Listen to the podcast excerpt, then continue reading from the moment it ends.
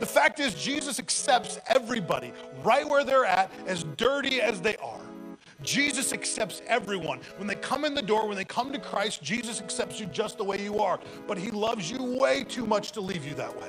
It doesn't mean you don't need to repent. It doesn't mean you don't need to come to the saving knowledge of Christ and understand that your sin is ultimately separating him or separating you from him.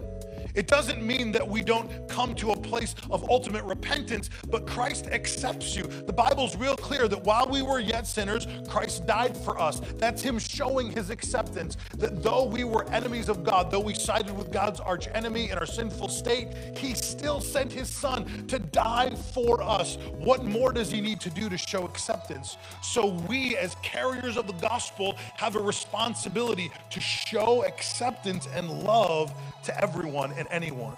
That we are so compassionate that we are drawing people from every area of culture every area of culture. Listen, there is not a group of people that I ever want to see cut off. We're going to open these doors for everyone and anyone who wants to come in.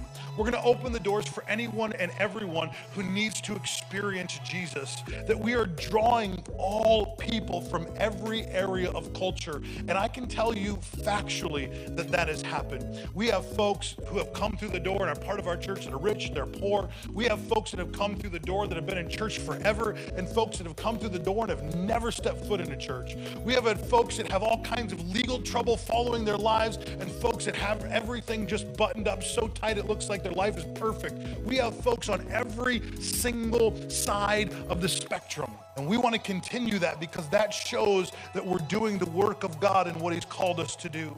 Thank you for listening to Daily Dose of Grace. This has been Pastor Nathan Hurst. This is God's grace, simple and to the point. To find out more, please visit nathanhurst.me.